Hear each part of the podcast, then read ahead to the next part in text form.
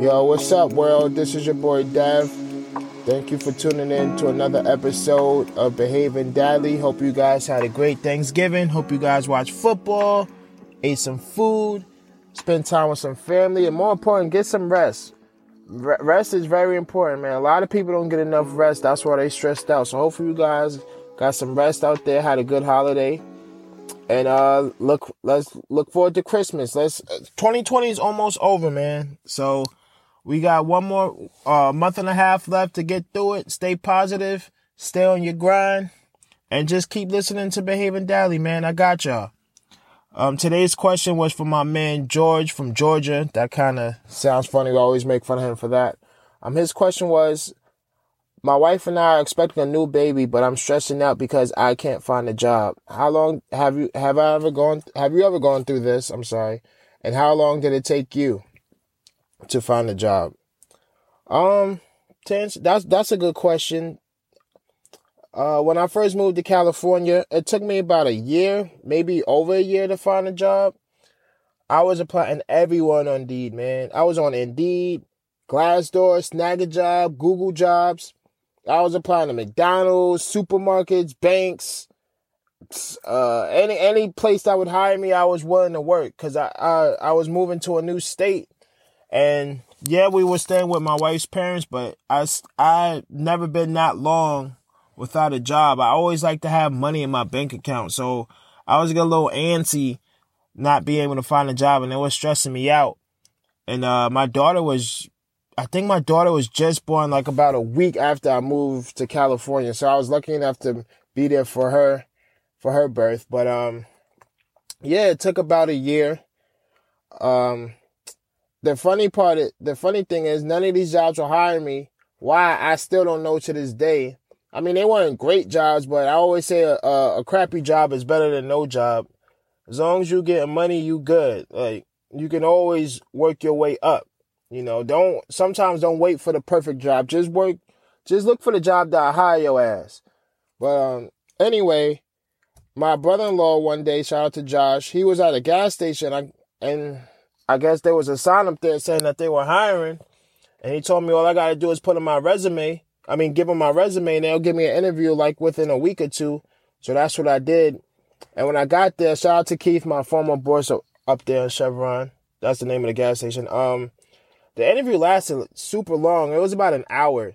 So right there and then I kind of knew I had the job because we were talking, we was talking like we were homeboys. Like we were talking about New York, sports, football. And that's my little secret too. That's how I always get people to get on my side. I talk about things I know and things that like are universal, like sports or music or something like that. You know, I, I, I interview people sometimes with people sometimes like they're my friends, you know. If they're comfortable with me talking to me, like with homeboys, then I figure they'll have a better they'll feel more comfortable hiring me.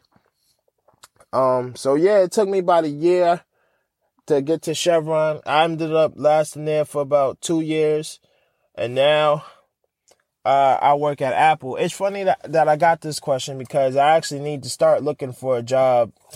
Uh, I need to be better at looking for a new job. Um, I love the job that I'm at. It's, it's honestly the best job I've ever had, and I worked at Madison Square Garden.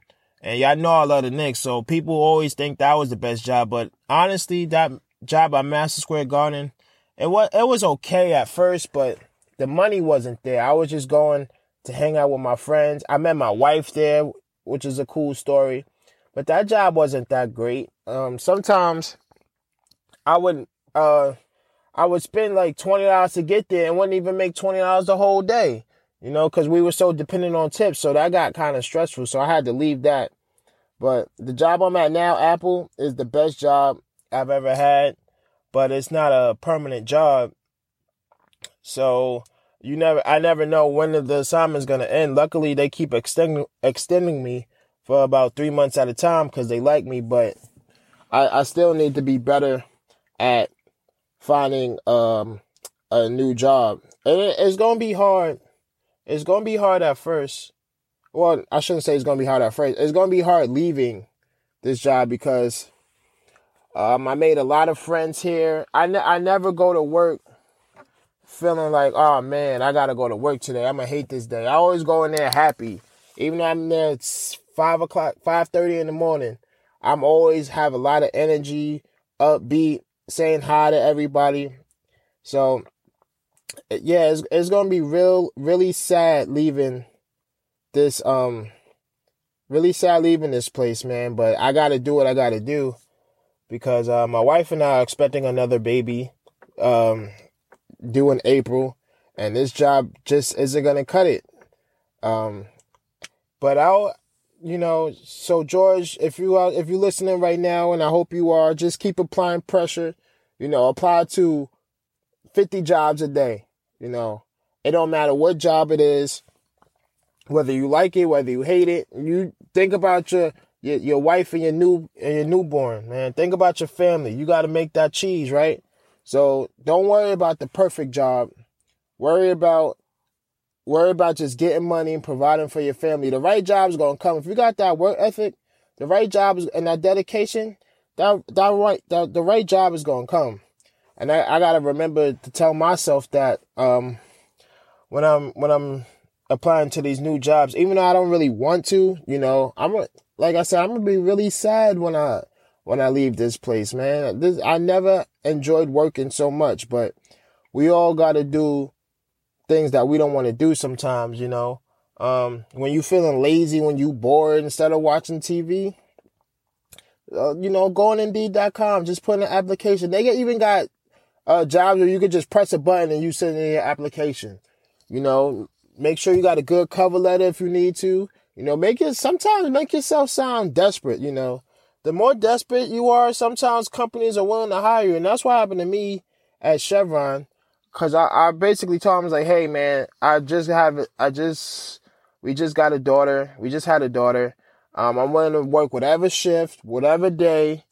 And, and companies like that. Company like people, companies like people who are actually willing to work. So if you're willing to work, I'm telling you, the right job is going to come find you, man. So just keep applying that pressure. Um, congratulations on your new baby, man. Hit me up, man, if you got any tips on how to find a job. You know, I'll post them on my Instagram.